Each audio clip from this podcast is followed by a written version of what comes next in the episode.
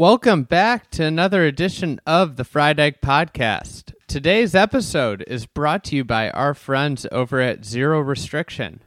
I'm actually out at Bandon Dunes as we speak. It's been beautiful weather, unbelievable, high 50s, uh, but very cold mornings. And of course, the wind's picking up every once in a while.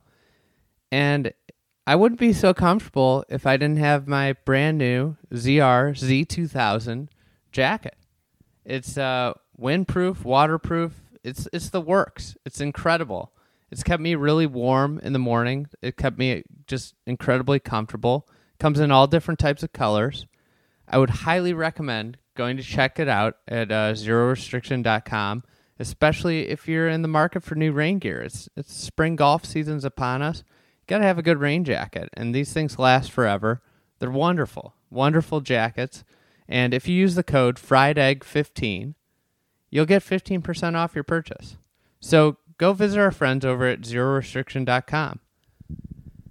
Today, I am joined by Michael Keiser Jr. This is an exciting uh, conversation.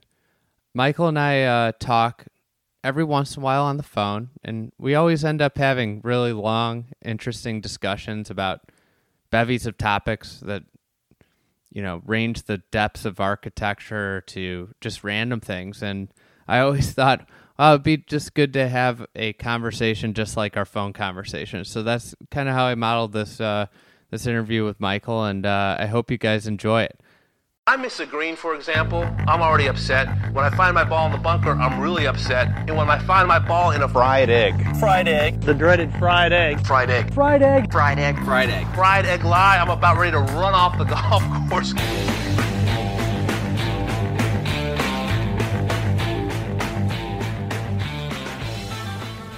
How uh how do you go tell me tell us about how your menu tasting when you're trying to figure out what food to have at Sand Valley. How do you guys go about cr- critiquing and? This is really hard work we're talking about here, Andy. I mean, I, I, I got to sit in on one of these and.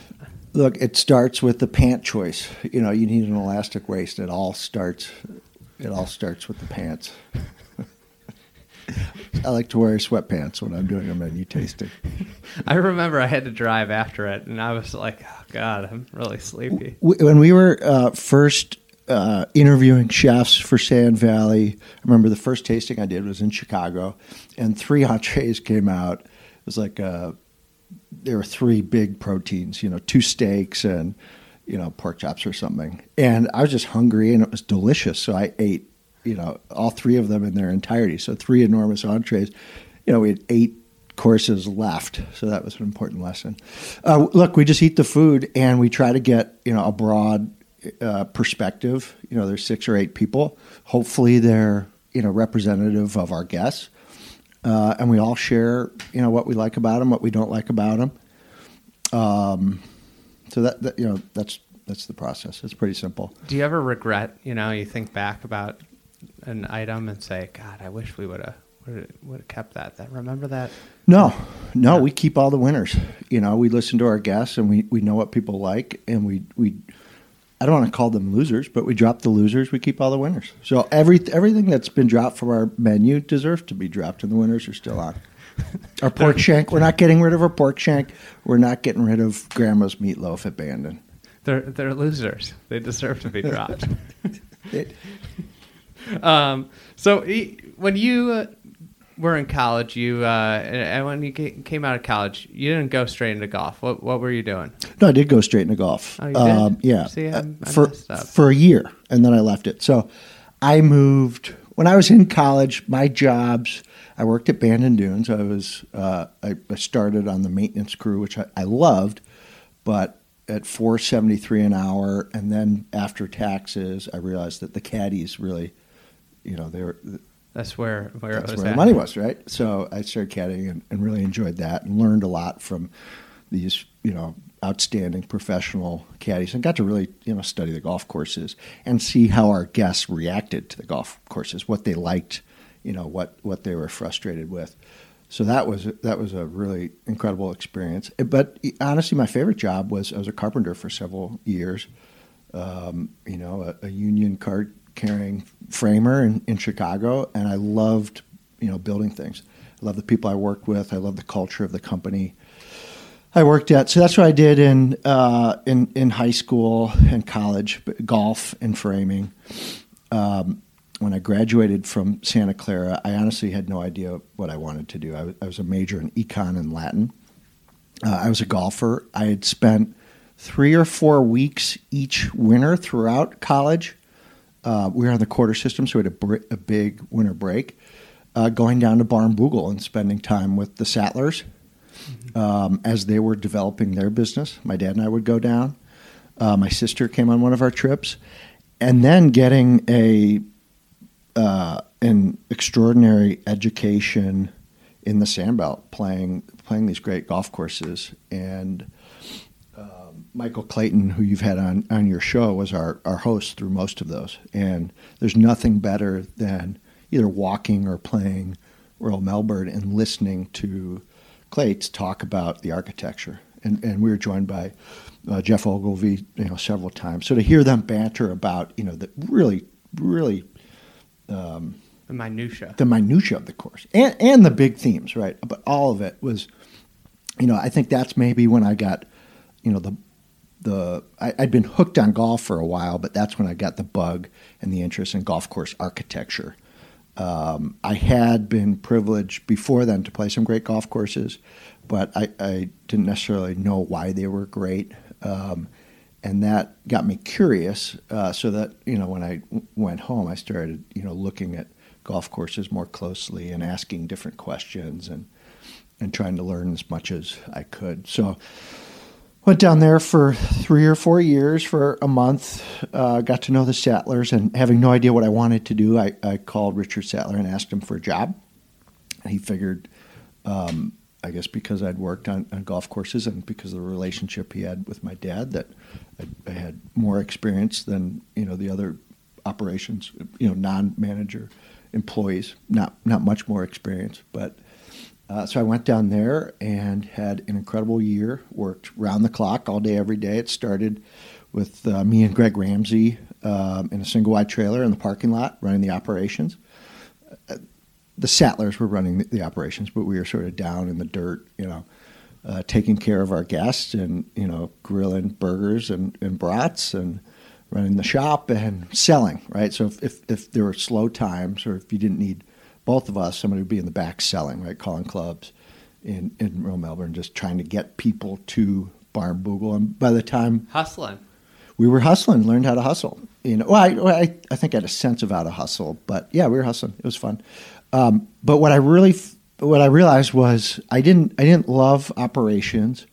I wasn't great at operations. I what I was drawn to was the development work that Richard and Sally and then their their kids were doing. Um, and I would spend as much time as I could learning from Richard uh, everything he knew. Uh, he and his wife Sally are, are brilliant entrepreneurs. Um, he had developed several hotels in Hobart. Uh, he grew up on a farm. He left his farm to drive a truck, ended up buying the truck, then the fleet from his boss, cashed out, went into the hotel business. He knew his guests. He knew what was important, what was not important. Uh, so then, when he risked, literally risked his farm, um, actually, I cut out a piece. So he he wanted his kids to grow up on a farm. He sold most of his hotel business, bought sixteen thousand acres of mostly undeveloped land that he developed into a farm. Almost lost it all when the world price of sheep crashed. Had built it back up when Greg Ramsey came along and tried to convince him to build a golf course, which he ultimately did. Um, I forget where I was where I was going with that, but he, he really knew development. He knew his customers. He he had never played golf in his life. He didn't really know anything about. Uh, he didn't know anything about golf course architecture and very little about golf. But my dad assured him that he would help with you know work with the architect, and that everything Richard we had stayed at his hotels, mm-hmm. everything that he was doing in Hobart would be directly applicable to uh, and they were the same guests. They were business travelers from Melbourne and Sydney, and he Richard totally gets it. Um, so it was a perfect translation, and he hit the ground running. Um, I, I imagine as a developer now, like you look at I listen to other sports podcasts. I read other stuff on, on online, and I see stuff in other publications. I'm like, oh, you know, I could tweak that, and it would be a pretty cool way to do something in golf. Do you do you feel the same way when you go anywhere, whether it's even like a coffee shop or a restaurant or a hotel? Yeah. you can kind of you kind of pick and choose the little things that you like from places. Yeah, and adapt them to yours. Yeah, that's what makes it so fun. Look, going back to as far back as I could remember, let's say six years old, you know, a huge part of the relationship I've had with my dad has been just observing the businesses around us, right? And asking a million questions. So you get into a taxi, and my dad would just start asking questions to the taxi driver, and afterwards we talk about what, what do we like about that particular taxi. And McDonald's, what is what are they doing well at this location and poorly at that location?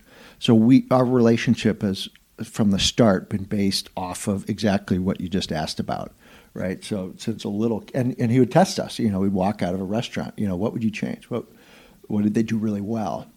Um, so that's that's just sort of intuitive, and it you know it's it might be a curse to the people around me because it's like you can't shut that off, right? Everything you see is something to learn from, either good uh, or bad. But but what makes working in the golf industry so fun is you- you're just always you know learning, and it's a it it's a good excuse to go see what the best do, right? And every time, if I'm lucky enough to go on a vacation, either you know with my wife or on a buddy's trip, you know, I'm I'm leaving you know the trip with 100 notes. Here's what they did really really well.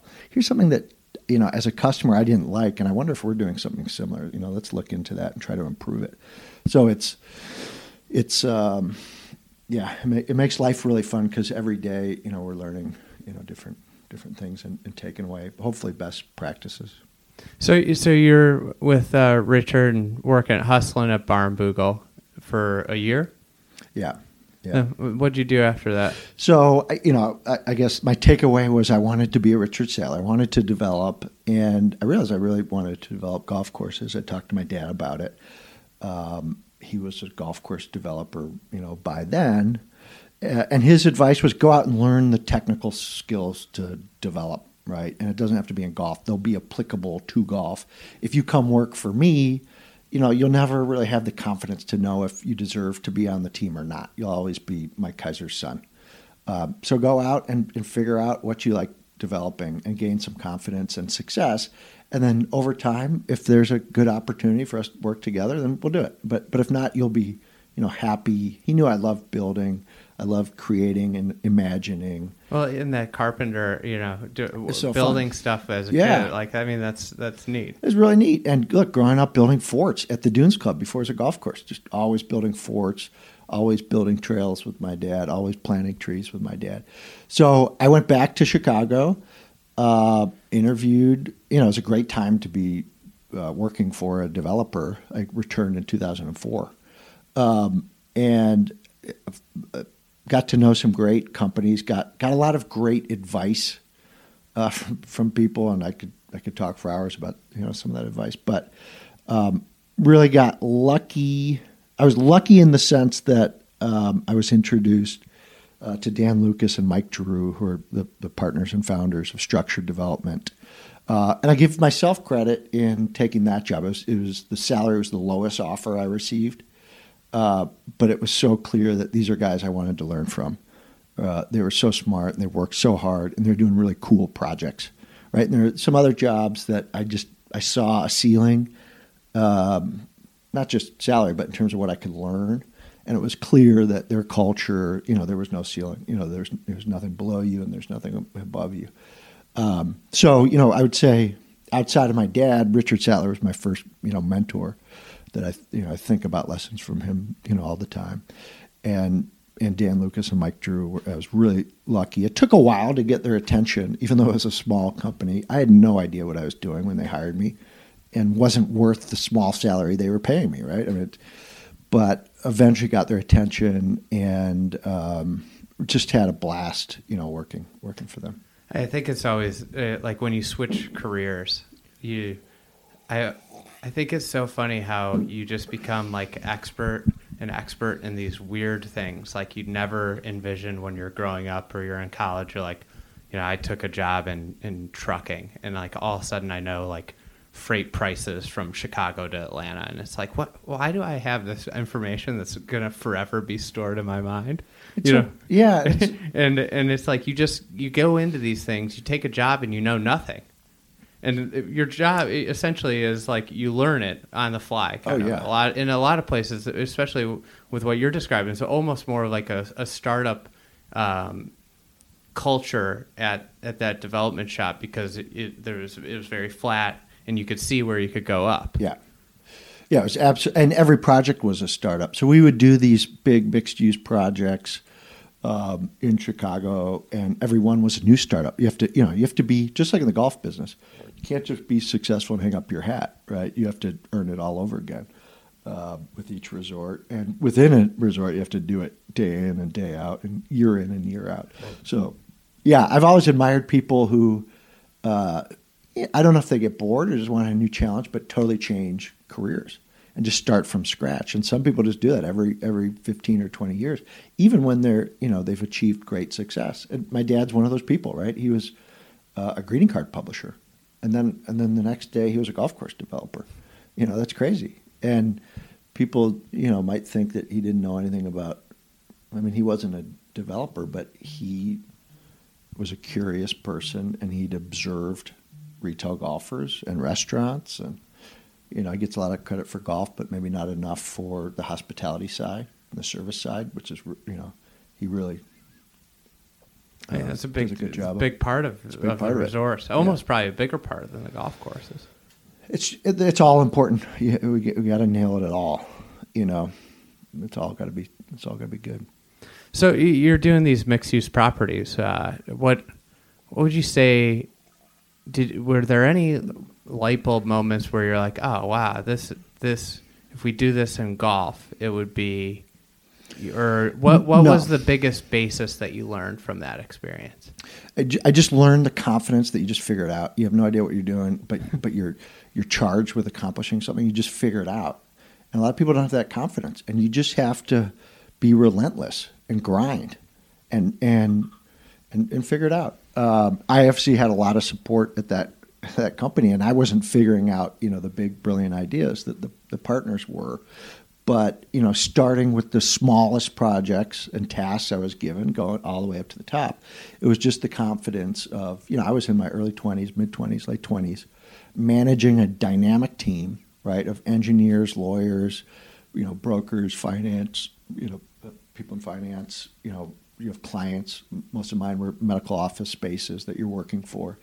You know, it's it's a dynamic team and managing them toward an outcome. In our case, building, or in my case, within the company, you know, delivering these medical office suites, and then retail, and we did some. I did some industrial and some school. So that was what I learned was the confidence that you could just figure it all out. You know, j- j- with your analogy with trucking, you know, I think you have the confidence that you might not know anything about trucking, but you could just figure it out. Just ask a million questions and bug people with questions. Um, you just keep asking the right questions, and and you'll get there. So that so the aha moment was when I finally had the confidence to to say, okay, I think I could do this on a smaller scale on my own, and then and then I left to, to do that to do really small developments, but they were mine, and right, and it was it was uh, had the confidence to do that, and then being successful doing that that gave confidence. So then when I ultimately went to work um, with my dad, starting out with Bandon Muni, I had some confidence that you know I, I didn't know everything about golf course development, but I think I could figure out, and I was surrounded by so many brilliant people that if I could ask the right questions, I think I could lead them toward you know a, a vision that might be successful. Talk about Bandon Muni, that project. Uh, it's heartbreaking um, because it never got off the ground um, for political reasons. Um, but let's just you know focusing on the um, the concept and then the architecture. My dad wanted to build. It was really he wanted to give back to the local community. So the idea was, you know, if, if Andy Johnson came from Chicago, you'd pay you know full retail, but locals would pay twenty dollars, and if you took a junior caddy, you pay ten. So it'd be a, a local municipal golf course. It was twenty seven holes. You know, locals would tee off on one, and resort guests would tee off at ten. Twenty seven holes, you could double the number of rounds on. Um, the the land was phenomenal. It was really duny. You know, there are dunes at at Bandon, uh, but then there's you know there's different there's different landforms throughout mm-hmm. Bandon. You know, the trails you go into the woods and out on you know 16th of Bandon. It's this really hard packed sand. Uh, this was pure sand dunes, right? Pure link sand dunes. So more more along the lines of like a Scotland sand. Dune. Yeah, yeah, yeah, yeah, Scottish or maybe even more Irish. Irish big, bigger. Big, yeah. yeah. I mean, it was that you know most dunes have this like push up, you know, this front. Bandon has front. You know, once you go over that ridge, uh, then it's flat forest. And when you look around the world at dunes, it's you know the sand's getting pushed onto the beach, then blown from the beach onto you know generally within, let's say, a mile of the beach, you know, a high high ridge. Uh, so this this had this high dune ridge, after which it dropped off and was pretty flat, but it was about a mile from the ocean. So beautiful, pure sand site, gorgeous dunes. You know, Gil Gil Hanse was hired to be the architect. Um, and what year was this? Uh, 2000. Well, I don't remember. 2010, 11. I mean, then 10, 11. I went from that to Sand Valley. So Sand Valley sort of started in 2013. So let's say 10, 11, 12. And I was doing, I was also working on real estate that we have in Oregon outside of the resort, you know, whether it's residential or we have logging properties or different different properties. So, uh, but uh, Gil's routing was just fabulous. I mean, it was it was 27 holes that all worked together. Every hole was different. Uh, it was outstanding. It was one of the best routings on some of the best piece of ground I've ever seen, and unfortunately, it was never built. There was an issue with the Bureau of Land Management that kept us from being able to trade trade for the land. Um, so it wasn't built, and that happens a lot for in the industry and for us. You know, if the public sees one resort or course that gets developed, there are many that don't that fizzle out and it's just part of the heartbreak of working in the business. You know, we're lucky to see all these great sites, but not every great site gets built on Coul Links. You know, there's the unfortunate news last week that that wasn't approved, and that's just that's part of that's part of the business, and it's it's heartbreaking. But you move on, and you know that there will be other great sites and other great properties, and lo and behold, we got a call from Craig Haltom, and then we you know, we moved on to Sand Valley. Yeah, it's got to be hard uh, when you invest so much time into something and it has such a good, you know, mission behind it where you're giving back to the community. It's going to be affordable golf for locals, and then, you know, it was it, you know, the local government essentially was the one that kind of put a halt to it.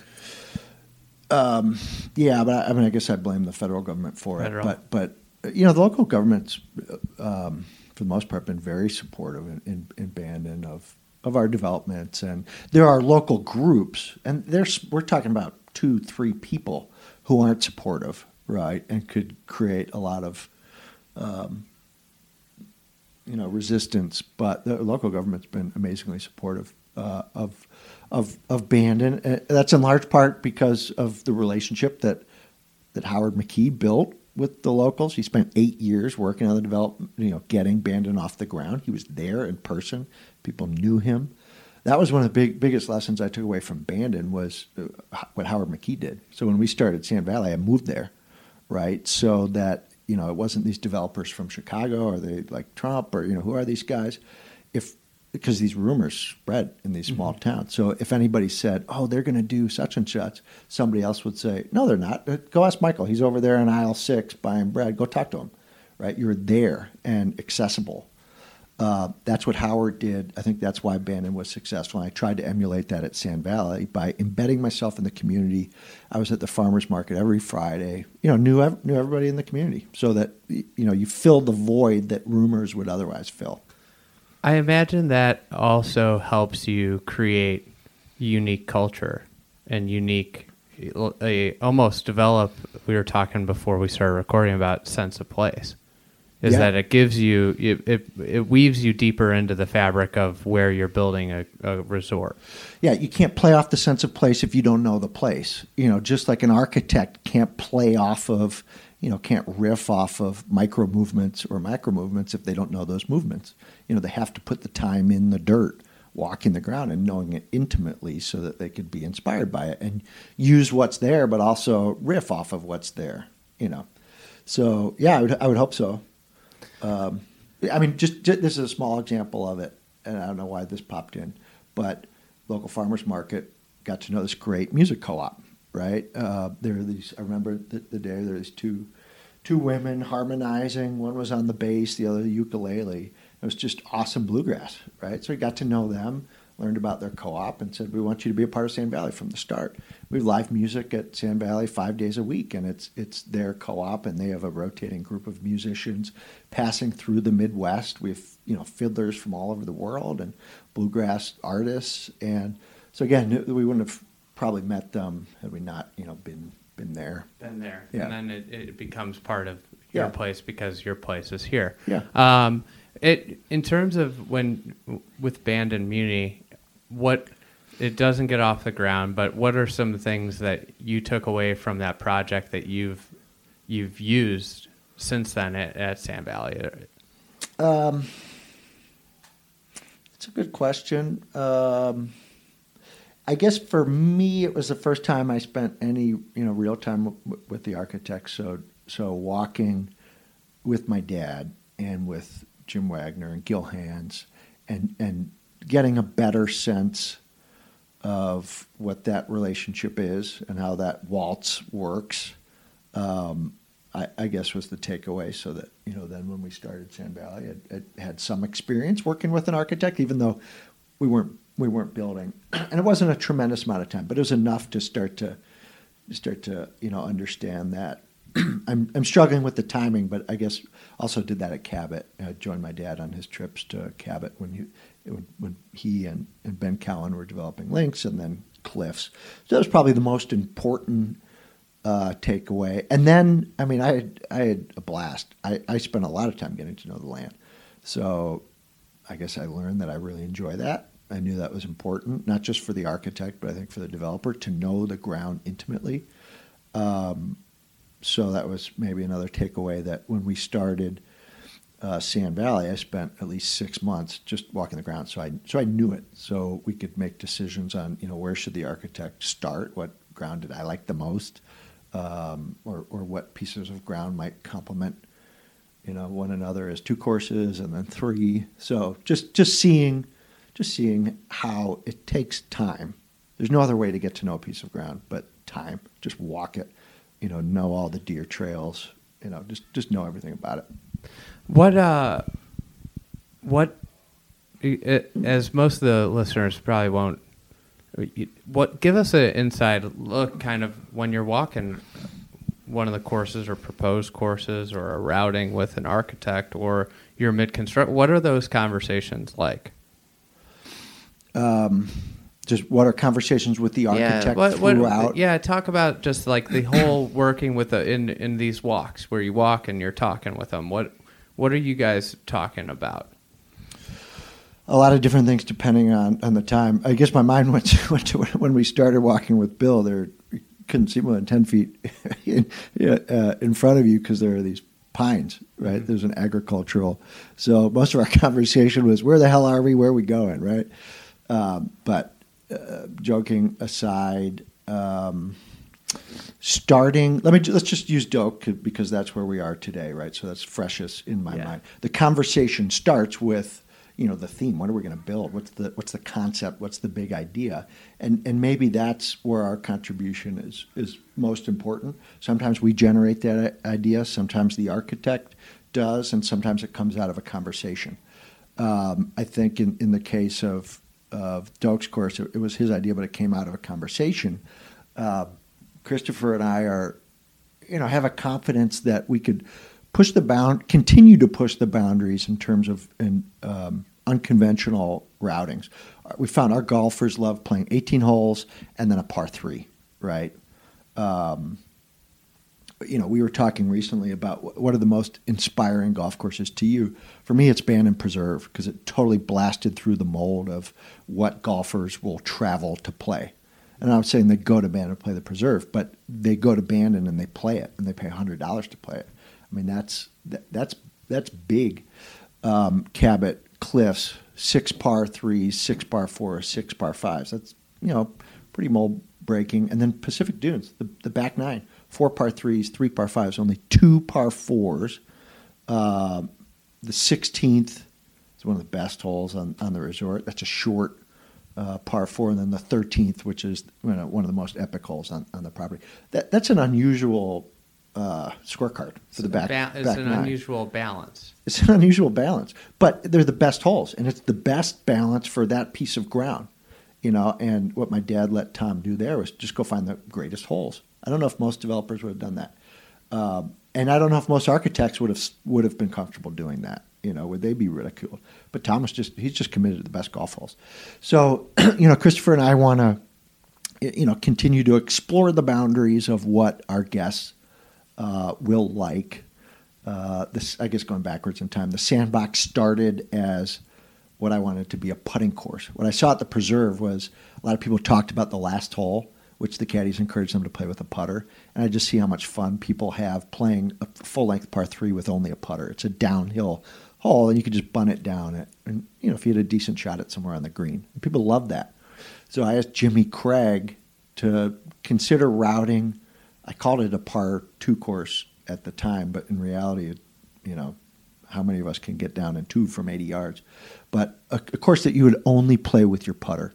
So he started doing that, but then he said, you know, he'd say, Mike, come over here, look, look at this tee, you know, don't you want to hit this shot too? And I, I'd say, yeah, I do. I really want to hit that shot, you know, but that's more of a wedge and there's a bit of a force carry.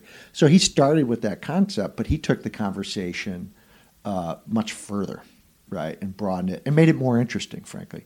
Um, it made it a lot more interesting. But we still have, you know, the tees that you could you could play with a putter. It started there, and the conversation evolved into what it is today, which is a mashie course, right? Holes between 60 and 140 yards, which is different than you know you're not hitting you know five irons into those greens. So with seeing how much fun people have at the preserve and are having at the sandbox, Chris and I started thinking, what if the next course we built at Sand Valley wasn't an 18 hole full length course? What if it was a precision course? Tom Doak had done a course next to the preserve, a routing, which I hope we build one day, of drivable par fours and par threes. Um, and I thought, you know, would could we do that for the next course here? Could that be like, would people take that seriously and play it? Would you wake up in the morning and go out and play a precision course?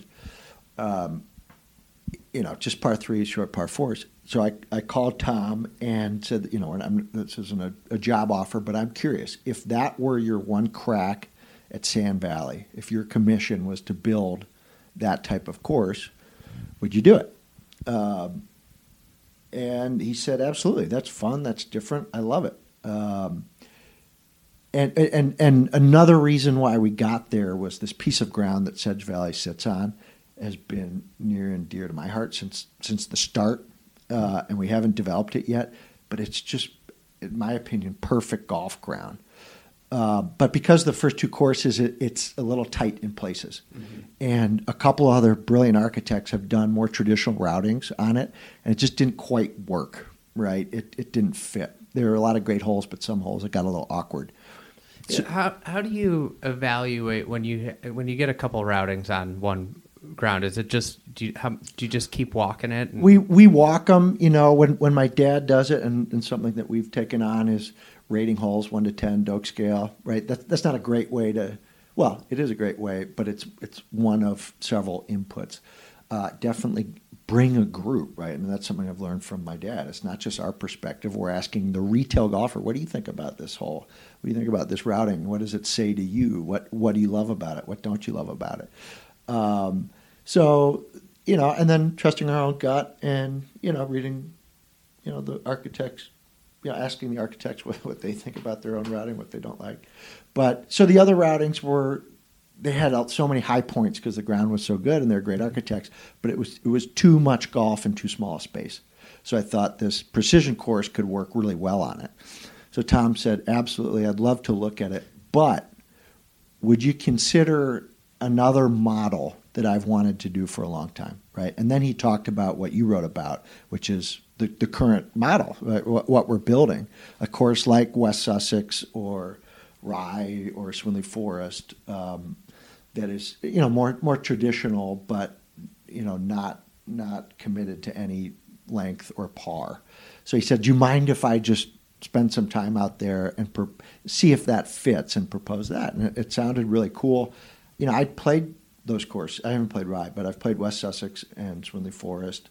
Um, some of the others he mentioned, and I never once thought of them as anything but great, fun, wonderful courses. If, if you ask anybody who plays Swinley Forest what the par or length is, they'll it doesn't stand out as being 6,000 yards or par 68. It's just a great golf course. That's the takeaway. And I hope that's the message with Tom's uh, golf course. So I was surprised to hear that those, those two courses in particular were not 6,800 yards par 72 because I just walked off saying, man, that was fun, right? That was really fun. But so he explained that and it sounded really cool. Uh, and I talked to Chris about it and he went out and as he does, you know, often, you know, he could all these architects, including Tom, spend a lot of time on the ground, but he, you know, he's really good with topos and sort of. I don't want to say he mailed in uh, a routing because he spent time walking out there, but it was awesome from the start. You know, it's not going to require a ton of input from from from me or Chris or you know our family.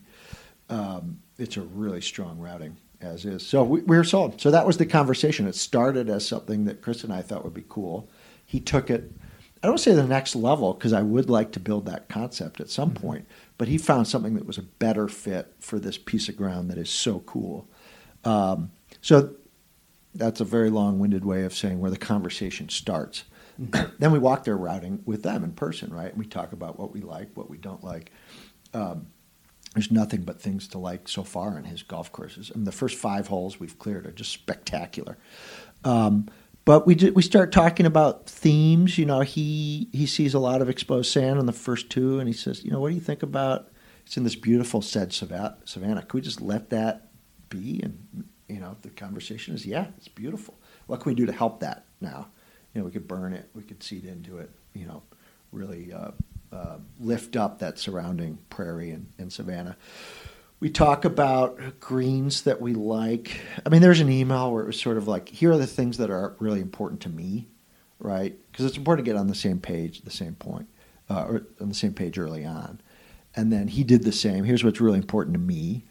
And, and then we compromised on certain things. You know, I talked about just wanting really big greens, uh, which I like and have learned from my dad.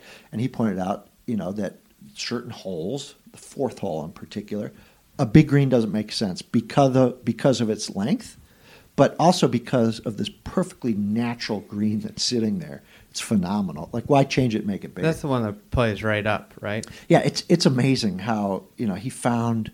You, you know, I both like Prairie Dunes, and they, they have these great greens that are benching, benched into hills. And I've always wondered, are those natural or did they you know manufacture them? And Tom's found these just perfect green sites on four and five that are just benched into the hill. So again, that was a quick conversation because he was totally convincing. Like, yeah, why would we? Why would we make that bigger? It's perfect as is. Uh, we we were talking about bunkers. You know, I've been, uh, and and other people in the industry, but thinking a lot about bunkering. There's been a lot of flashy bunkers out there.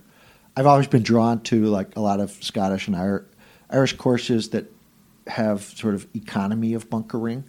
They do so much with so little. There's fewer bunkers, and the bunkers are smaller, but they're impactful and the contours around them gather them in. Yeah. It may make them play way bigger than they are, but from a maintenance standpoint, yeah, maintenance is huge. Yeah, and St. Andrews is a great example of how they just you know they collect. Um, but then I also love I I have a good sand sand game. Uh, I'm a lousy golfer, but I'm good out of the sand. uh, but but I I don't love that part of the game. I love bumping around on uh, ground, short grass with interesting contours. You know, that's why I love. There's great bunkering in the sandbelt in Melbourne, but there's also great short grass, you know, around the green. So I love that type of shot. I'm not great at it, but I love being creative and trying because it's those fun. shots. It's, it's fun. different. It's fun, and I've seen you do it. You're you're you are great at them, eh. uh, but getting worse. Well, uh, still far better than I am. Um, so, and I think he's been thinking that, as many people have. So we started talking about you know bunkers, having fewer of them. You know, he and, and Brian Schneider talked about bunkers that sit down on the ground or sit below level as opposed to flashing up, you know, and using some more of those. An example, you know, I was uh, I've learned I think from my dad to uh, like uh, some model, you know, so we know we're speaking speaking the same language. And one of the ones that they presented was you know Walton Heath, which has I think more bunkers than we would have, but so many of those either sit down below the surface, or they would just go and carve out a hole and then put the earth behind the bunker to flash up a little lip. You know, and it's sort of clear that it's man-made. It's a little mound, but it's very elegant. And you see those, you know, uh, when they started, you see those all over London um, and in, in places, um, in, in- in some of the older courses in the U.S. as well.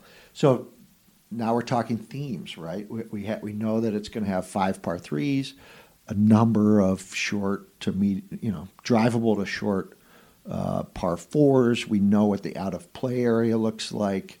We've talked bunkering. Playability is a big conversation, you know, and, and, and Tom and Brian have always said, look, we, we like playability too. We don't want our guests to, but that's something I keep repeating, and they know it, is you know, but part of my job is to defend the retail golfer, right? Just make sure that, you know, everybody's, you know, have, having a lot of fun out there. I'm not telling them anything they, do- they don't know. They're committed to, oh, they're committed to playability as well. Um, and then green sites, you know, the most recent conversation, uh, Brian, Tom, and I were out a few weeks ago walking, and I was really curious to hear you know, what they were thinking for each of their green sites. And fingers crossed, you know, I'm hoping the answer is very little because sometimes you'll, you know, th- they'll use what's there, and sometimes they'll riff off of that and build things up.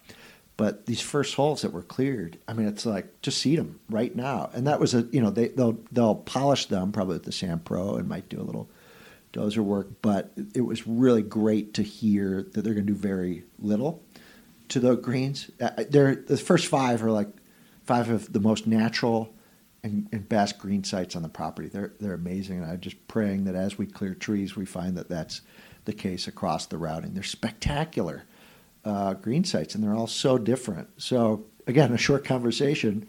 You know what they're planning on doing is something that I'm really excited about. Um, a big, I don't want to say contentious, but where we had a conflict of opinion um, in our conversations um, is a number of teeing grounds. You know, we have six sets of tees, and we want you know everybody to be able to, you know, in some sense, play the hole in the same way. And, and Tom feels that with fewer tees, with great design, that people with who, with different swing speeds and abilities can have fun playing a hole from the same tee. And I agree with him 100%, right? If you have a 480 yard hole and you have a 80 mile an hour, 75 mile an hour swing speed, if if the architecture is interesting, you can have a lot of fun playing it. But I also know, so I agree with that. I also know that our average guest, if they have to, ta- if they're forced to play three shots to a par four, they don't they don't love that, right? You ever think about just taking par off then? Yeah, we talked about that. We talked about that that day. I mean, it was a really fun conversation, and I love debating things with, with Tom and Brian because they're just so logical. It's not emotional. It's not personal. The- You know, it's just let's have a conversation and, and look at it from different perspectives. And at the end of the day, we came to a solution. I think everybody was happy with that uh, solution. but um, so that's the type of conversation you know you have. Are we going to have six tees? Are we going to have one tee? And um, so the next conversations will be um, is a piece of ground ready for irrigation? Those are generally you know um, not long conversations, and then the ultimate conversation that that we're involved in. Right? I mean, Tom will have many, many, many conversations with his team, and we don't pretend to be architects, right? That's not our job. But we will have conversations on if a green is ready for seeding, and in in the uh, and if fairways are ready for seeding. So fairways are they wide enough? Right, we go for really wide fairways. I think at Sedge Valley you'll have narrower fairways than the first two courses, but you'll still have maintained rough. Yeah, Must be you have you have wide corridors Yeah. with less short grass. And I only care about corridors. Mm-hmm. Frankly, most of us who are lousy sort of like that wispy rough. It's fluffed up a little bit, you know. Whereas you don't, because you might get a flyer or it's really unpredictable. shitty angle. It's unpredictable. You know, I love I love hearing good golfers talk about like the angst of a flyer lie because I just love balls that fly. Right? It's ah, hit it pure. I love it. So, um, you know, greens, I, and I'm not referring to Tom, but conversations we might have uh, with an architect are the greens big enough or are they too severe? Mm-hmm. Right, and and we tend to tone our, our greens down relative to certain trends in the industry, which you know are, are more I use the term wild, and I think an architect would you know use a different term, maybe interesting or. Um, but I think we're on the same page. They also know they know what we like. I mean, they they they I think try to please their own creativity and sensibilities, uh, but they also you know want a client to be happy right? So there, you know, if a client says, "I want you to build a championship golf course," Tom's not going to say no. He's going to say, "Okay, how can I build a championship golf course that tests the greatest players in the world, but is also fun for, you know, the daily golfer?" And and you've talked to Tom about the, the course he's building in, in Texas, doing that. Likewise, if a if a if a client, if we say we want a course to be really playable for people of all handicaps, he's not going to they're not going to fight that. They're going to say, okay, that's that's the vision. We're going to do that, but we're going to figure out how to make it challenging for Andy as well, right? So, um, I think as long as everybody knows their role, I, I think what could be a problem is if an owner sort of thinks that they're an architect. And one thing you learn really quickly when working with these geniuses is that you might be an armchair architect, but you know these guys are are smarter, more knowledgeable. They think harder about it. They've been thinking harder about it for longer, and they've been perfecting their craft for decades. And they surround themselves with team members who are all qualified architects in their own right. So I think it's important for an owner to know his place and know what he contributes.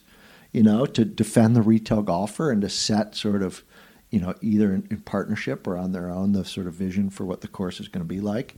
But then to let architects be architects. I've never once heard my dad, you know, talk about you know bunker placement ever, or dissect the strategy of a golf hole. Mm-hmm. Right? He, he trusts you know at Bandon you know David and and Jim and Bill and Ben, Tom to do that. Right? It's uh, I feel like uh, when you go to golf courses, particularly you know more so new ones is you can always see you could you no matter what you get the feel of the owner through the golf course. You know it's likely if the owner is a better player the golf course is going to be more challenging it's going to be a little bit more demanding. And you feel that like you can see and and you know and then there's if you their golf courses are more forgiving with they're they have different things in mind Something you said earlier about are you calling the the Keisers lousy golfers? No, I'm not calling because we are. We are. We're lousy golfers. I'm not, I'm not, All three of us are lousy golfers. yeah, something you said earlier uh, about about uh, Chris and you. You're you want to continue to push the boundaries. Yeah. Talk about where that motivation comes from um, part of it is just creative, like wanting to do something different and, and, not do something that's already been done. Right, I think that's a big part of it. But the the biggest reason for doing that is f- ensuring that our guests have fun. Right, you want them to to have fun, and I think. Look, when I say push the boundaries, we're not necessarily doing anything that's innovative. Everything that we're doing, in any, any way we may push a boundary, has been done before in the UK, right? So the, these these arrows in the quiver that we pull from have been done before, and and we've played them, and they're wildly fun. Uh, so when we push the brown boundaries, it's really going back into the game's history and pulling forward some of the ideas that may have been lost, or, or at least lost on the American uh, golfer. So what I mean specifically by that, more par three courses. I mean, I think the ratio for us at a resort is three to two. I think for every three golf courses we have, we should have two par three golf courses you know, sandbox is way oversubscribed. For two golf courses, you can't get on the sandbox. We need to build another one, especially with Tom Doak's uh, course uh, coming. I think a precision precision course, right? Um, and by that I mean short par fours and par threes. I think most golfers prefer playing par threes and find and find the, the best par threes to be the most fun holes. And and that might just be because they only have one opportunity to screw it up, right? So they get to hit greens and then have a birdie putt. But they're also, you know, beautiful. They're easier to frame. I think it's something too. There is that the par three, you're it's more of a community game there because Yeah. there's less time to get away from your playing partners. It's you're spent And less that's distance. the thing with the sandboxes. You're always you're always within speaking distance Yeah. of of the people you're playing with, and that it's a completely different experience than Yeah. golf is, where when you hit your drives, everybody diverges. Yeah, in my groups, absolutely. Uh, you know, I, I might go on a walkabout. You, you might not see me for 10 minutes until I get to the green, you know, six shots later. But it's such a great point. I think that's why people love the par three. That's one of the main reasons, and I think you nailed it, why people love the par three courses. Because the banter never stops. There's never a break in the conversation. So if you're out with your buddies or your family, you know, it's, at Sandbox, we see, you know, families, mom, dad, you know, their kids playing golf, or, uh, uh, you know, a lot of groups playing eight eightsomes the heckling, the betting, you know, it, it never stops. It's just pure fun the whole time. And that's sort of the most fun part of golf, right? Being being with people. It's a social game. And as, as wild as I am off the tee, sometimes it's not so social. It's a very isolated game being 200 yards from the fairway. Yeah, it's uh, it's. I mean, that's why you go with your friends to go golf is to be with them. You know. There's a course which I hope we get to talk about sometime in the future, but that um, Chris and I have hired Jim Urbina uh, to build. But and it, it's um, what's different about that is we we you know just said we love par threes. Um, we really love short and medium length par fours, right? So it's okay. Don't worry about the par. Don't worry about the distance, and don't feel like you need any meaty par fours in there, right? And maybe that will keep it from being the perfect golf course. But if I don't have to hit a four or three iron into a green all day, I'm okay with that, right? And you probably need to be challenged with every club in your bag. I don't. I don't carry a three or four iron. You know, I'm three wood, five iron, seven, eight pitching, uh, and I don't really want to want to hit that shot. Um, you know, we're you and I were talking recently. And you mentioned how much you love the sixth hole at Prairie Dunes, which is a short par four. If there was a golf course filled with holes like that, to me, that and par threes, some fun par fives, I'd be happy forever, right? So I think that's maybe unconventional. You know, urging an architect not to have a hole longer than th- there will be holes longer than 350, but to weight it with holes like number six at Prairie Dunes, 17 at Streamsong Red, 16 at Pacific Dunes, two at Pacific Dunes. And, you know, I could play those holes all day long, play them differently every single time I play them, you know, a driver and then a five iron off the tee. And so I think that's different. Um, courses that are designed for women. I mean, we, we're great with teeing lengths for people of all swing speeds, but um, people with lower swim speeds, which sometimes correlates with you know women, um, have a different apex and roll and dispersion. And you know, throughout Great Britain, you have golf courses built for people with lower swing speeds. I got hooked on the game. I got the bug playing 36 at Dornoch with my dad, and then going off and until it was dark, which might be 11 o'clock at night, playing the Struie course over and over and over and over, play over 100 holes a day. Because that I, could get there in two, right? It was tighter, and um, we don't have those in this country. So no wonder it's such a male-dominated sport. I think eventually we need to think about building not just tees, which is something I think innovative that my dad's done, but golf courses for women and younger players. And, and with golf, everything's driven towards how can we test the male professional, but testing the male professional is almost like the opposite direction of testing the the woman professional Yeah. because they ha- they're much more precise. You know, their dispersions are like you building 50 yards wide like, you know, that uh, Yeah. a great, you know, accurate woman player like they can keep it within, you know, and and it's just complete and the hazard placement would be so different and It'd be tighter, right? And, and not it's not just distance; it's dispersion is huge, and then how much the ball rolls after it lands. because then you could get so you know the contours around the greens matter so much more Mm-hmm. and that's where the interest eh, the design interest can be it can be so much different you know really what you're talking about is variety and it's something that's interesting what you said is like well you know it might not be the perfect course I think about this a lot. Is that I get the perfect golf course, and you go play the the ten best course in the world, but a lot of times the courses that stick with me the most stick with me for varieties of reasons. Yeah. And it could be the way, you know, one that I always think about is Diamond Springs, which is a DeVries course uh, with Chris Schumacher in Hamilton, uh, Michigan. And what I like just love about it is it's a $35 local course in a rural town and it knows what it is. It's a great golf course, but it's maintained to be a $35 course. It's got single row irrigation, you know, uh, single cut grass. If you go on and read like golf advisor comments, it's funny because everybody complains about Yeah. the fairways being, you know, a half inch long. Yeah. And it's like, well, that's why it costs you 35 bucks Sure. because they aren't trying to be something and it's, you know, they just go out there, they gang mow it, and then the native is absolutely perfect. And Yeah. it's got this great set of greens, but nobody would say it's a perfect golf course. But that's one that left like a lasting impact on me is like here's a, a perfect example of how you can make affordable golf. Mm-hmm. And with the, with what you're talking about is like you know, pushing ideas everywhere doesn't have to be the world's greatest golf course, but you can have a golf course that's not one of the best courses in the world, but is one of the most memorable courses in the world. Sure.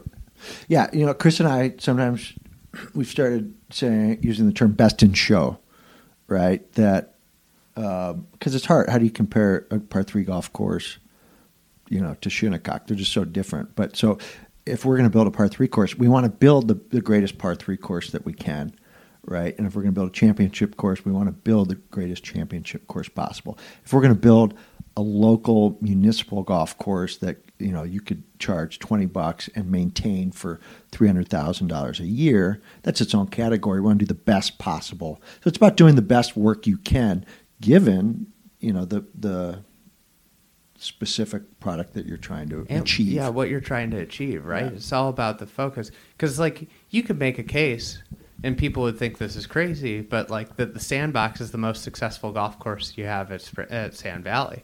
And Sure. people, and a lot of people would be like, it's a 17 hole par three course. Yeah. How can you say that? And it's not like the other courses aren't. I mean, they're both wildly successful, but given the hooting i mean it depends on how so how do you measure it the hooting and hollering and the fun that you have it's got to be up there near the top right? Uh, in terms of uh, on on the property and you know it uses less resources they're cheaper to build. It is the highest ROI on the property. Par 3 courses are great investments right? They're they're there's less turf on that entire golf course and, and heads than there are on one hole you know of, of the resort. So yeah, I mean, I basically the bottom line is we want to measure success through happiness and enjoyment, right? and have that be the only measure. heads on the entire Sandbox Oh yeah, than one hole. yeah, one of the bigger holes that yeah, yeah, absolutely, Wow. yeah. Why why don't more why haven't more municipalities turned to, to less conventional?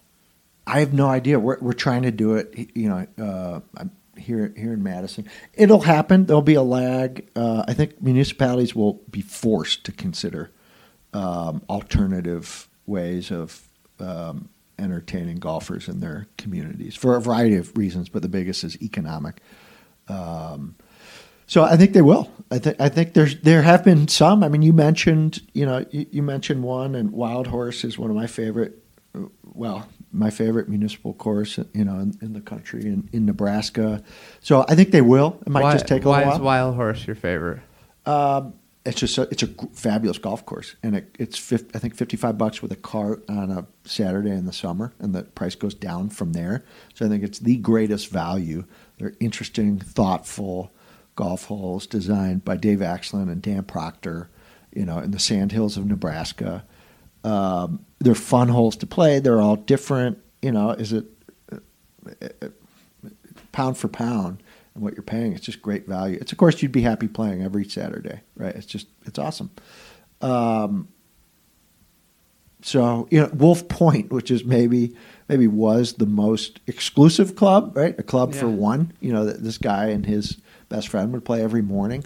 I actually think the architecture and the way it was built is the perfect model uh, for municipal golf course. you know, outside of the greens, everything is cut with a gang mower at one length. Yeah. Right? And it's pretty high length. Um, so for me, I love it. I could spray it all over, but you know, people have called it, you know, like St. Andrews and in Texas, the angles are so important. So I'm just happy that I'm in the fairway, whereas you're, you know, really trying to be in, in the right position to come at these greens from the right angle so you could get close. Um, so one height, except for greens, they they had. I, I know it's sold like last week in auction, and I don't know what's going to happen to it, but they had three part-time uh, people on the maintenance crew maintain the whole golf course. Now they were maintaining it for one person, so that would be different if there were thirty thousand rounds. But the way it was designed uh, made it a lot easier to maintain for less cost, and I think municipal courses should.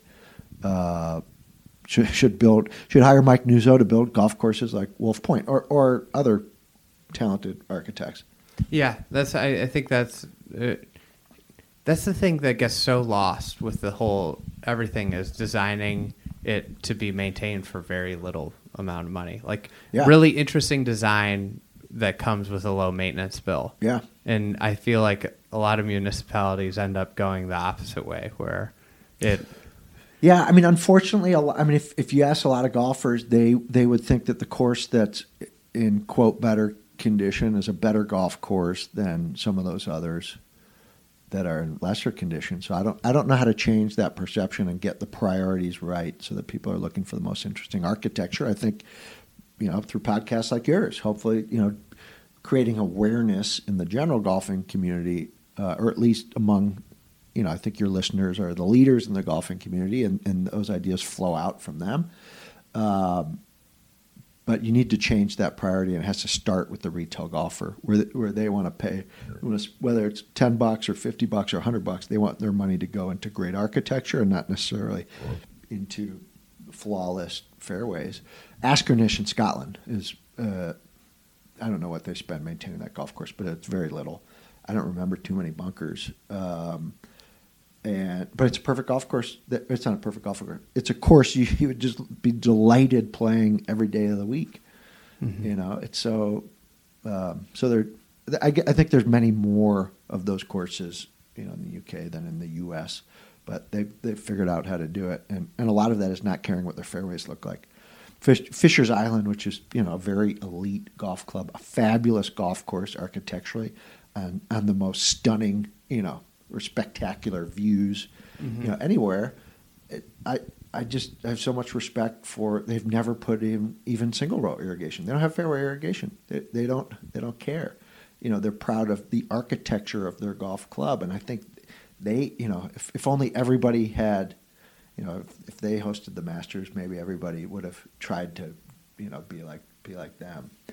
Um, but you know that that's that should be the example you know that we follow. Just great architecture, stunning architecture, but you know everybody has an equal chance of getting a good or a bad lie in the fairway. It all evens out. Play it where it lies, and don't worry so much about perfectly consistent, immaculate you know fairways.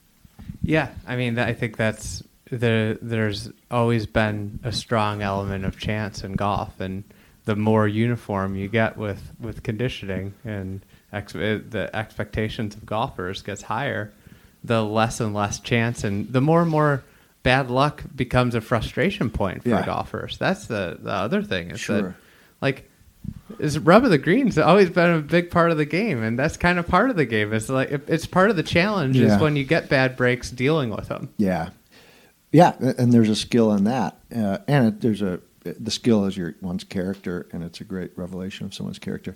This is an odd side point. Uh, being a lousy golfer, one of the reasons I'm lousy is I don't hit down on the ball enough. I don't compress it. And I found You're a sweeper. I'm a sweeper. I'm a Uh, sweeper too. You're you're a much better sweeper than I am. I'm a chimney sweep, but I hit some of my best golf shots when I end up in a divot, and I'm sort of hoping I'm in, in a divot because the only way out you can't sweep it out of a divot because you're just sweeping the top of the ball. You have to hit down on it, and and I'm amazed. Some some of my best shots are when I'm in a divot because I am forced to hit down on the ball. So maybe maybe we should praise for you know being in more divots. What um, we talked a little bit earlier about like the hustle in, at Barnbougle, and the first time I visited Sand Valley, it was you know single trailer, uh, you know, sand everywhere, no structures. And every time I drive back now, I'm like, oh man, look at this. It's just, you know, the it's just building, it's growing up. I imagine that your job changes so much when the the skills required at the beginning stages of a resort versus you know as you're scaling it are so different.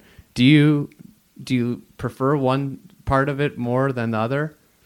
Yeah, uh, yeah, but there's there, yeah. So when you look at all the jobs at a resort, they change over time. What I, my focus changes less. It does change, but I'm not deeply involved, you know, in, in the day to day operations of a golf resort. So that changes. Once you're open, you need to operate it right and deal with hundreds of, of people a day, you know, passing uh, uh, through. So in terms of what I do, I guess I'm always a year to two to five years out ahead, right? Developing and planning what's going to come.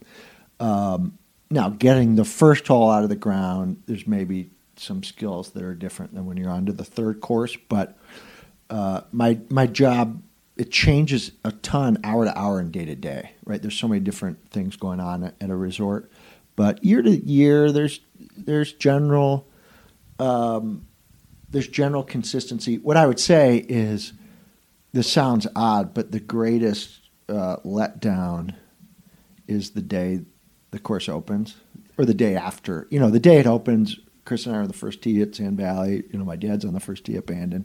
You know, and you're just seeing excited, fun golfers, and that energy is amazing. There's nothing better.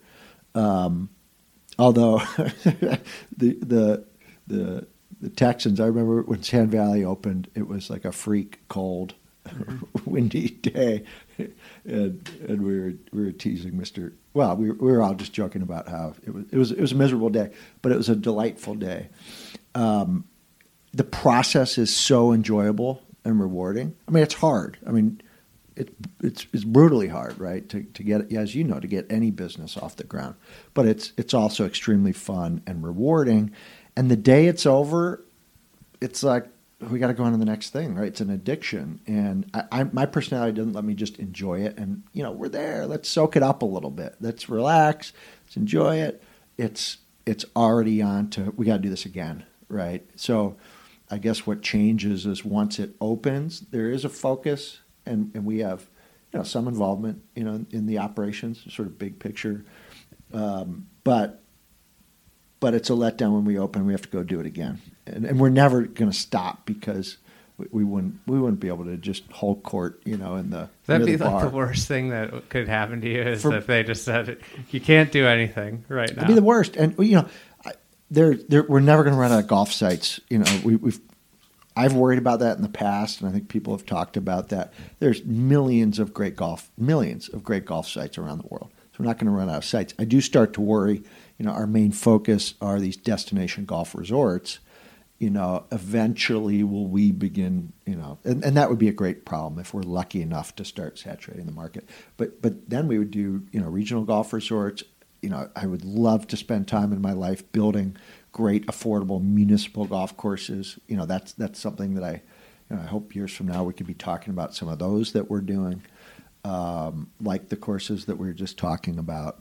Uh, but we'll, well, I I'll never stop, and I, knowing my brother and, and, my dad, they're they're never going to stop either. So we're gonna we're gonna we're gonna keep going. It's funny how that like how your worries change, like you just talked about, like you know, like, and I get a lot of people that message me and it's like, you know, when are they? Uh, isn't aren't they going to run out of sandy site? Aren't is in the world? And I'm like, you know how much sand there is out there. Yeah, think uh, yeah, it's um, when you start looking for it and finding sites, which I now spend some of my time doing. It's then you're relieved that you know the challenge is whittling it down to the best sites, and then 99 percent of the challenge is is then getting it done, right? Uh, but we're, no, we're never golf is never going to run out of sites. I mean, for environmental reasons, coastal sites may become harder and harder to develop, uh, in this country and in the EU. Um, so those might be off the table at some point. Um, but fabulous golf. I mean, if you drive, we, we I did a drive this summer from Valentine, Nebraska to Denver, Colorado, and the entire drive you're looking left and right, and you're seeing nothing but great golf courses, right? And that's on one road. You know, and that's just one region in our country, uh, and one country on the planet. There's a huge percentage of our planet is is sand, and we're not going to run out of sand sites. Yeah, it's amazing when you drive through an area and, and like it's really it's almost hard to drive because Yeah. like, oh, you can just see the holes going and it's uh what's uh you say you, you enjoy your enjoy the conclusion it's almost bittersweet. It, it's the- it's it's more bitter. or It's more bitter c- because the process is so sweet that almost the only thing we're left with is it's over. I, and it's not over. There's new challenges and new joys, but the the fun is in doing it. What's what's the point where you take the most satisfaction in a new course build? Um, I would say when like like in the early stages of developing a concept. So when either finding a new site or this project that we're working with Jim Urbina on, you know, those those first moments, first time we see the site, when you're looking around and seeing nothing but golf holes in all directions, when anything is, possible. That, that's the fun point, when anything is possible. And then it's also fun to start whittling that down into a reality, which is your vision, right, or your shared vision. Right, it's a very collaborative process. Um, so, but those those first moments on a site you're just starting, you know, it's like being on a first date, right? I remember Mm-hmm. when I when I met my wife, and you know, those those first dates are so exciting. Anything is possible, and I want to get to know this person and spend every, you know, and like minute of my everything else in the them. world is, is goes just shuts off Yeah. and it's the the it's like almost like a maniacal focus Yeah. on what I I remember when I met my wife it was you know like I I was sitting at a bar with a bunch of buddies and then like I met her and then it was it was everything else nothing else mattered Yeah. for the you know and it was just it, it and I imagine when you get in a creative process it's very similar like where I'll be doing something whether it's writing or working on Mm-hmm. something and I'll realize it's like it's like 8 p.m. I haven't been out of my basement in 8 hours I haven't eaten anything I haven't drank anything and it, and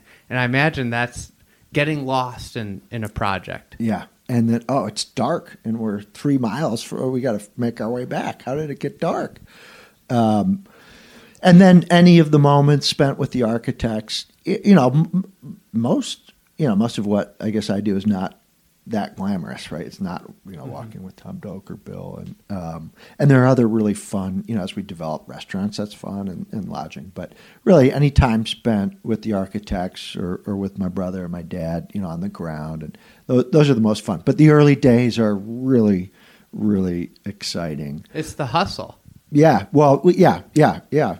Yeah, I guess so. I guess the hustle begin. It's the beginning of the hustle. Yeah, that's Um, it. I, I I struggle with once I get things going with with then just like keep going on them. Like Uh-huh. I always want to start new stuff, Yeah. and and it's you know I have to get on myself about like no, you can't just abandon doing this because people like it. You know, it's like. But there's always, I, I think there's different personality types, and, and being you're a builder, you know, you want to, you always want to be working on the next thing. Yeah, I mean, it's it's. Re- I think it's hard for anybody who's who's creative, but it, it's really important. And I've noticed people are successful. They focus on one thing until they see it all the way through to fruition. And at a, at a resort, whether it's the next golf course or, you know, we could cater. it- There's just so many directions we could go in, mm-hmm. and my personality goes. My mind goes in a lot of directions, and one of the things I'm proud of is staying completely focused on the project, whatever the, the sub project is, the golf course, the hotel, the restaurant, until until we're there, right? Yeah. And you're never there. You're always refining it. But okay, now let's go to the next step. You know, so to to force myself to be linear, and here's step one, there's step two, then step three. Now we could get into this area, but it took five years, and we had, even though we wanted to do it in years zero through five, you know, we waited because we're, and that's that's discipline, right? And it, it takes discipline when you have a mind that does tend to go in a lot of, uh, it's getting it somewhere directions. where it's ready to hand off yeah, and yeah, and where somebody that can execute it to the end is and that's you know that's like so it's so relatable to so many other businesses I think starting any business, yeah, I mean, bu- bu- yeah, I agree. hmm so it, what talk about personalities of architects you spend a ton of time with architects. You've worked, you know, at Sand Valley alone. and Now you're working with Tom, but you worked with uh, Bill and Ben and David McLay Kidd. Do you notice that? Do each of them have different kind of things that they that different personalities that yield different strengths and different, you know, uh, from what they bring to the table? Uh, yes, they all very different personalities. To start with, they're all just delightful people that you want to spend time with, and really wonderful human beings, right? And um, you know, I, I think deservedly, Bill and Ben have that that reputation on you know not just being brilliant architects, but being really wonderful human beings and caring about the people in their lives and treating all people uh, that they interact with with respect um, so and and that's deserved. I, you know, I think um, I didn't. Well, I knew David a little bit when he was young and, and, maybe more brash, but I've known him now. I guess more in his forties, and I won't. I don't. I won't. I don't know his age now, but he might be. Maybe he's fifty now. But I feel like I, I thought I saw it was his a big birthday last. Let's just call it his fortieth birthday. He's forty, but but he's a really wonderful person, and, and not enough. Pe- I guess I guess people who know him know that.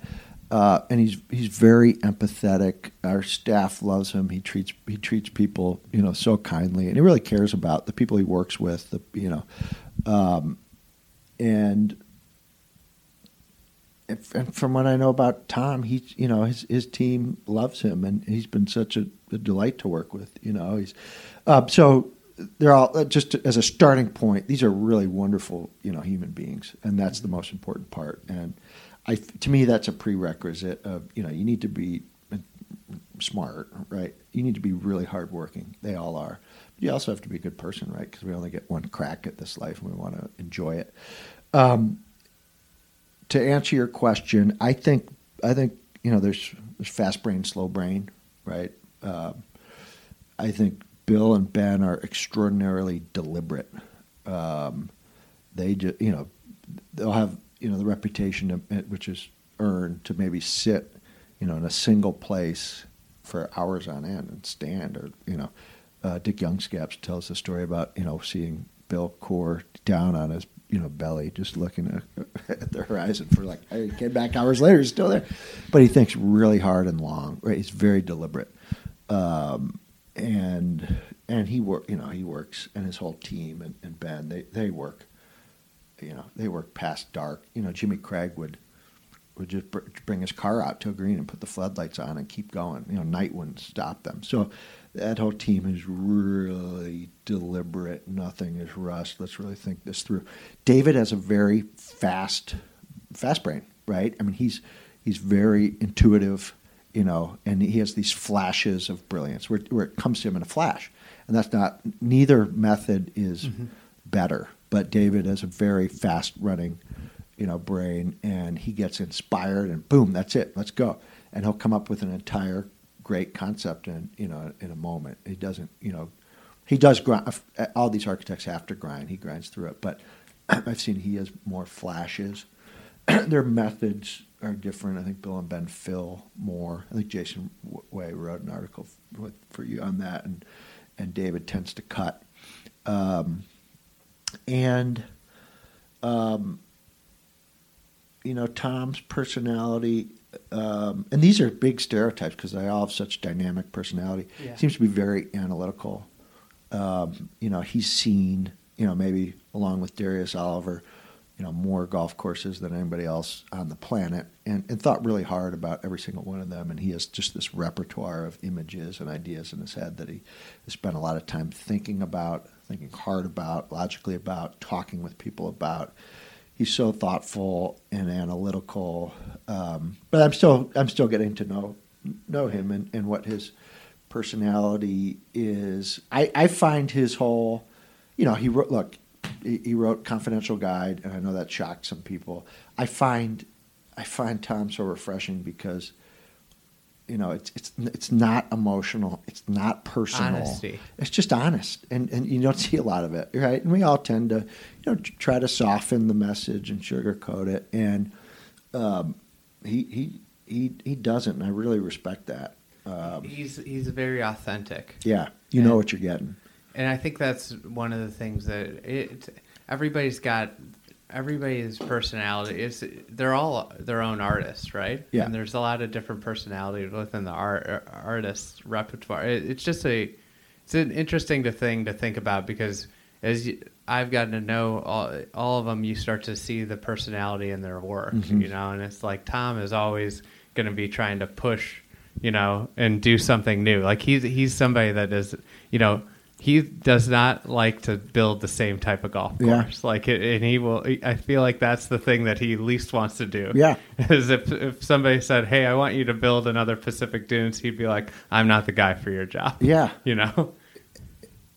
and that's really cool, right? And he's going to keep. He's going to be, and he's going to be pushing boundaries because he just doesn't have interest in doing anything twice. Yeah. Uh, but I think that could be said in different ways to, to you know, to all these great architects that they're, they're not, that, you know, they're not.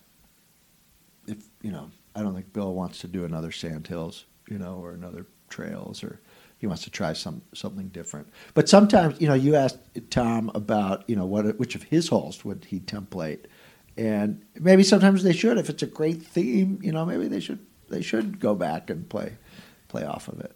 It's interesting to think about with like uh, with Raynor and uh, and like Macdonald and the, the, the templates and and how I, I guess you know mar- modern art is people love them. You, I think it's because people know what to expect in a way. Mhm. You know, like they know what they're getting into and they can recognize it and they've.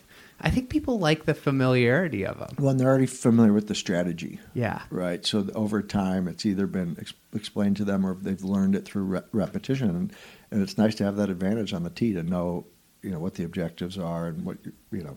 Uh, So maybe there's something there that, that the strategy is. Maybe it's their they don't uh, golfers hate discomfort and templates make them comfortable. Yeah.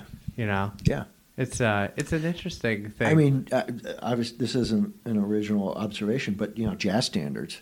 You know, uh, jazz musicians love creating new music, but they also love riffing off of a standard, Mhm. right? And and there's you know, Caravan is one of my favorite you know songs, and everybody plays it differently, and it's cool to see how. Uh, you know, Raynor, you know, and, and Macdonald use templates. It'd be neat if it was more common, and you know, Tom and Bill do, you know, Redans. But if it was more common, just to see how a different artist interprets a different standard. Um, again, that I love hearing, and a lot of jazz standards, but Caravan is played by so many different people, and it's like they're different songs. Um, so Uh, so with you guys, it, it you've done most of your golf course. People would put it in the minimalism bank, whether whether you like the word or not. You know, whether you like the stereotype. They they're very lay of the land. Would you guys ever think about doing something drastically different, where it was a a type of facility you just that is you take a site and you completely transform it? uh, think about it. I don't know if we'll ever do it, um, but we've I've, I've thought about it. Um, uh, you know, one thing my dad's talked a lot about is rebuilding the Lido, right? So that would that would be building a course that's already been built, but also the original Lido was completely manufactured. Um, I've thought about it. The I actually I called Mr. Coore recently to just to just to have a similar conversation because here's what I was I'm curious about. There, are times when you know these architects have to manufacture tees or greens compared to the the guys who move you know millions of acres. It's nothing, right? But it's not to say that they're never moving any any dirt at all, and you know the architects we're lucky enough to work with, you'd never you'd, you'd never know. Uh, they're so good that I've started to wonder. Um, this is going to sound blasphemous, but you know, if if Bill Coore wasn't constrained, you know, by God's starting point, what might he come up with, right? If it if it, if like Lido, it was a blank palette, pure sand, Mhm. and just just what you know what it, what's so you're not riffing off of it. I'm I'm just really curious what he might uh, come up with, and I suspect it might it might maybe I don't know maybe it's even better. We're so lucky in that we have access to such great sites that I think it's it's a fun thing to think about, but it will probably always remain sort of an intellectual conversation because if you have this perfectly flat piece of sand um, versus a great site, how could you? It's almost like our responsibility. There's always going to be the perfectly flat site.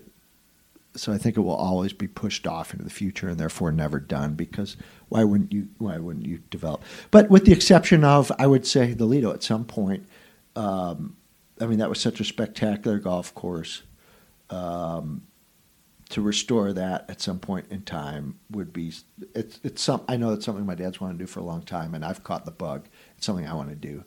Uh, so and and I know it's something that Chris is excited about too. So at the right moment in time with the right site, I think we do the Lido, and um, gosh, I would love to see. I don't think we'll do it, but I'd love to see what any of these architects would do with a Like carte blanche. just carte blanche site, and um, so um, you know an- another thing that's been talked about and Bill and Ben have talked about for a long time is you know should get somebody who knows nothing about architecture to go and just rough it up and then come back 30 years later. And in some sense that's what happened at Streamsong Yeah. right? And it resulted in a really great landscape for golf. Um, so if if you don't know how to find a great piece of land or you know if it seems out of reach then then just go just go mess it up and if it's sand uh, and then let God take over for 30 years and then come back. And if you don't have 30 years, come back 20 years or 10 years. That's, I, I got in a long conversation with Mike Cocking this summer about something similar, about the idea of just of just like you know having somebody in and not communicating with the person that went out there and moved all the stuff around. Just Yeah. have them just go crazy for like a week, moving dirt all over the place, and then just leave it for a couple of years Yeah. and come back. But then the economics, I imagine, of holding the land would be one of the problems, right? Yeah.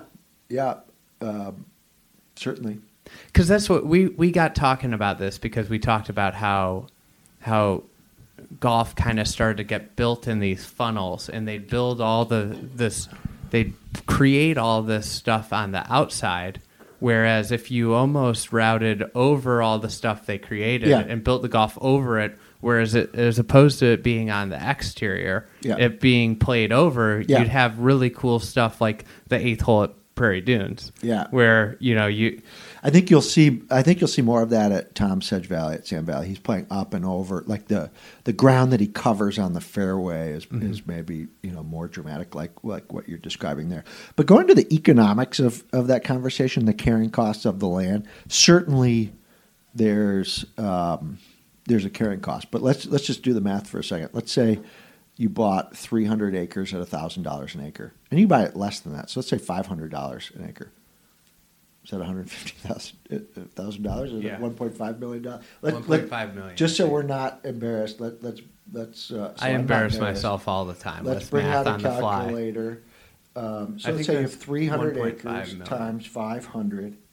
That's one hundred fifty thousand dollars, Oh, wow. right? And in you know interest rates were just lowered on, on Monday, but let's say you can, um, you could borrow at under under two percent. But let's just say you could borrow at two percent, which would be a really great uh, rate. Your interest would be three thousand dollars a year. You know, so you add principal, not a huge carrying cost, right? For given the potential upside of a great site, I don't. I, I don't think you have to leave it for thirty. I think it's seven. I saw a piece of ground, and I won't name the architect, but um, it was a perfectly flat site when he found it, and he did this. You know, millions of acres of sand. Uh, he, he he moved around and created these great macro movements. Then the crash came in 2008, um, and and the project got, Got killed, Uh-huh. right? And I was I was with Will Smith from the Outpost Club, and we were I don't know I forget what we were doing on the trip, but just I think I, like we were looking at MapQuest, and I just see this big blob of sand. So I was like, let's go, let's go do that. You know, so we're trespassing, jumping over gates to get to this big thing of sand, and we just see these massive sixty foot sand dunes. And this is in a in a place of the country that has no contour, perfectly flat. We're like, oh my god, this is amazing. And we're walking around, and then we we ended up figuring out that it you know had originally been intended to be a golf course. But this was seven years after the crash, so this was 2015, and these pines had grown 15 feet tall, grasses had moved in. You know, nature took Yeah. over, and then when you have organic matter, then the sand catches that when it blows around. So seven years later, the site was a little small. It was probably on 150 acres. But if you had 300 acres of that, I'd call it a perfect sand site. So if you could buy 300 acres, buy it for 500 an acre, th- those carrying costs are, if you're successful, a small drop in the bucket, right? So, um, you know, now if you're buying a 10,000 acre and you have to buy 1,000 acres, those are different numbers. Mhm. But I get yeah, just it could work. It, it could work. Yeah. Yeah, Yeah. that's uh, yeah, that's an interesting way to think about it. Because then it's not that bad. Then you just got to hire a guy to. It's like the Mackenzie quote. How, how do you build a build a flat? Uh, how do you build an interesting green? Hire the biggest idiot and tell him to make it flat. And give them a six pack of beer, right? yeah, it'll make it even better. So actually, that's where the real cost would come in because to make a big mess with sixty foot dunes or forty foot dunes, to you know to move, you know, even if it's just a million yards, that that would be a real, that that would be the cost, uh, and and that's, you, You, don't even have to make it big though, because I think the most interesting stuff's the micro. Yeah. How do how do you balance that with retail? I bet you, you there there's a a shock and awe, especially at Sand Valley, where you have to you don't have an ocean. yeah. That, I- look, they they need Dramatics they need something dramatic That's- versus like a Garden City where the subtlety uh, is is I, I've, I haven't played Garden City, but Chicago Golf I think is one of the great golf courses on the planet. And um, if if it turned public tomorrow, it'd be successful because everybody would, you know, because it's a top twenty Yeah. legitimate top twenty golf course. But if it didn't have a name, if we build it, I don't. No, I think um, I think people would identify it as spectacular, but people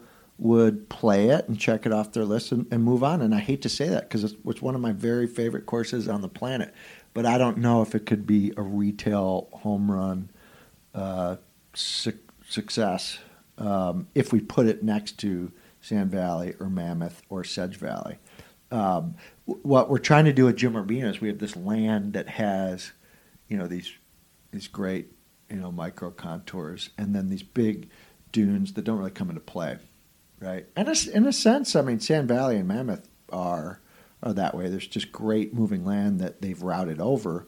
Those huge dunes, which are eye candy, they're not they're not really in play yeah, but it's nice. They're they're stunning to look at, and they're awe inspiring, and they make you know. So, we. Um, it's like what David said. It's, it's those sand dunes are the ocean. it's our ocean, Yeah. you know, and you know, and uh, one thing my dad said early on uh, is, Michael, you're selling sand, right? And and you know, it's not just sand. We're selling the savannah, this beautiful you know uh, landscape that we're restoring. But yeah, I think you need that. Um, I mean, I'd love to be proved proven wrong. Um, and there are examples of public golf courses that don't have that. I mean, uh, St. Andrews is is wildly successful, um, and d- doesn't doesn't have that. But it but it is so extraordinarily good, um, and it has a 600 year history and and a spirit to it. So there's a lot of other reasons why it's successful. I think too. There's something about like the when you have a less um, inspiring. the The reality is you're building golf courses that the the normal person hopes to play once, and if they they're lucky, they get to play it more than once. So you have to build golf courses that, on first sight, are like live up to the hype. Versus Yeah. like there are golf courses that like the more and more you play, the the mo- it becomes more and more endlessly fascinating. And the sub that's one of the tri- I imagine the tricky things with what you do is that like the subtle brilliance is lost sometimes on on your guests because they might only get to play it once and Yeah. Well, ho- but hopefully the the architect will, um, I guess, capture their imagination and bring them back. Or Mm-hmm. you know, I got to play this again tomorrow, or, or we're going to come back later this year. We have a lot of repeat business, so we certainly have people who come once. But I think what I, I think it's a balance between make sure that they love it the first time around. As soon as they walk off the 18th tee, they want to go back to the first tee, but um, but but at the same time, make sure that if they spend the next thirty years coming back, they're going to learn something new every time they play it, see something different, and, and continuously learn something about the golf course and about themselves. And I think the the best architects, uh, and we're lucky to be able to work with these genius architects, achieve that. So they could they could impress you the first time around, uh, but continue to impress you on your hundredth round. And I think you see that. I mean, Sand Valley's younger, but you know, Bandon, we have groups who come back every single year for twenty straight straight years. How, how's were you guys? I imagine when you built Sand Valley, like the thing I find most amazing is like the ease to get to it from all these major metropolitan cities: Minneapolis, Madison, Milwaukee, Chicago. How people can just get there easily. You know, in Bandon, you got Oregon, uh, Portland, but like that's about Yeah. Eugene. But We weren't smart enough to recognize that. I mean, we saw it as a remote destination, and we're building it as if it would be hard to get to. uh Uh, and as you pointed out, there, I mean, there's 55 million people within a five-hour drive, and it's really easy to get to. You know, you jump in your car. Uh, how you know takes three hours and 15 minutes from the northern suburbs in Chicago, three and a half from downtown, less than three from. So know, you didn't you didn't even think about that. no, because we've. I mean, uh, uh, I, I didn't. My dad didn't. He's never stopped to think about demographics on any golf course he built. So it's like, why think about it now? Right? It's just not something when when we're evaluating sites to build. You know, we don't say, does it have an ocean? Does it have sand? Is there a brilliant architect? Does it have people? So we never even. It's not even in our language of thought. Has it changed? uh, Has it? Have you thought differently going forward after this Sand Valley experience? I have a little bit on the site that we're trying to get off the ground, um, which I hope we could talk about in more detail once it's once it's off the ground. I mean, the the realities is we, we need to stay in in business, right? And I think people will go to the edge of the earth when there's an ocean, and they'll drive for five hours or two or one if you have a great site like Sand Valley. Um, there's a site that's within several million people uh, but then very easy to fly to. So it's great because it's close to several mi- million, and it's great because you could fly there. But um, so it's something I've thought about. It's not going to affect our our decision to move forward or not. You know, we're we're we're all in, and can we get off the ground? We'll find out. Most projects we look at don't, but thought about it, and and I think you need to go in assuming that every site's going to be hard to get to. There's only three million people in the city. God, how are we going to get them here? This better be really good, right? We if as soon as we start taking our our guests for granted, you know, then we're going to fail. So we have to assume that it's going to be brutal. Five hour drive, that's a long drive.